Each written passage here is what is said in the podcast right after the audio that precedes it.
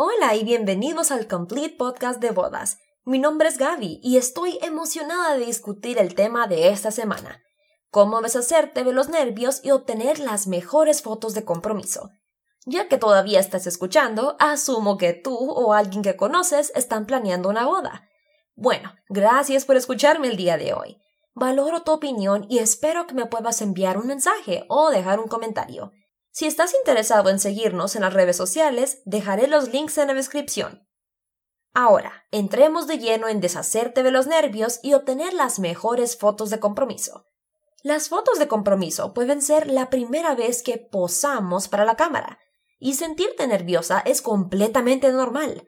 Sé que tu fotógrafo quiere que estés cómoda y entender que un gran ojo detrás de la cámara es clave para deshacerse de esos nervios indeseables lo que voy a hacer es desglosarlo para ti.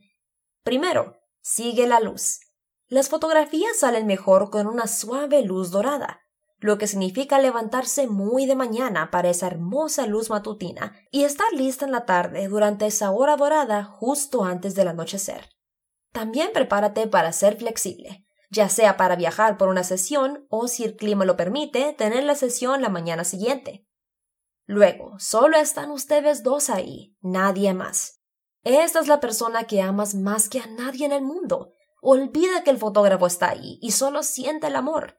Usualmente, después de los primeros minutos, empezarás a notar que tú y tu pareja se sienten más cómodos que en el momento. Esta es otra razón por la que la ubicación puede ser tan importante. Lugares privados pueden prestarse a una imagen más íntima y hermosa. Comienza con una broma. Eso es usualmente todo lo que se necesita para romper la tensión y darte el espacio para relajarte y dejar que el día se desenvuelva. Después, hazlo una aventura. Elegir la ubicación para tu compromiso es un elemento clave para una excelente sesión de fotos. A veces tenemos un escenario increíble justo detrás de nuestros patios, pero si no, no dudes en volver tu sesión de compromiso en una aventura saltando en el auto y viajando a pueblos vecinos que brinden un poco de encanto e historia a sus fotos. Por último, tómate tu tiempo para planear tu vestuario. Siempre recomendamos preguntar a tu fotógrafo por su opinión en ideas para vestuario. Para las damas, sólidas telas suaves y ligeras son siempre hermosas. Colores fuertes como rojo o azul también pueden ser sorprendentes. Personalmente recomiendo alejarse de los diseños detallados, ya que pueden distraer la vista de ti y lo que te rodea. Para los caballeros, diría que te vistas de acuerdo a lo que usará tu prometida. Pantalones casuales y un abrigo deportivo pueden ser un atractivo primer atuendo, o una camisa de botones sin saco puede verse bien. Luego, para tu segundo atuendo, solo mejóralo un poco.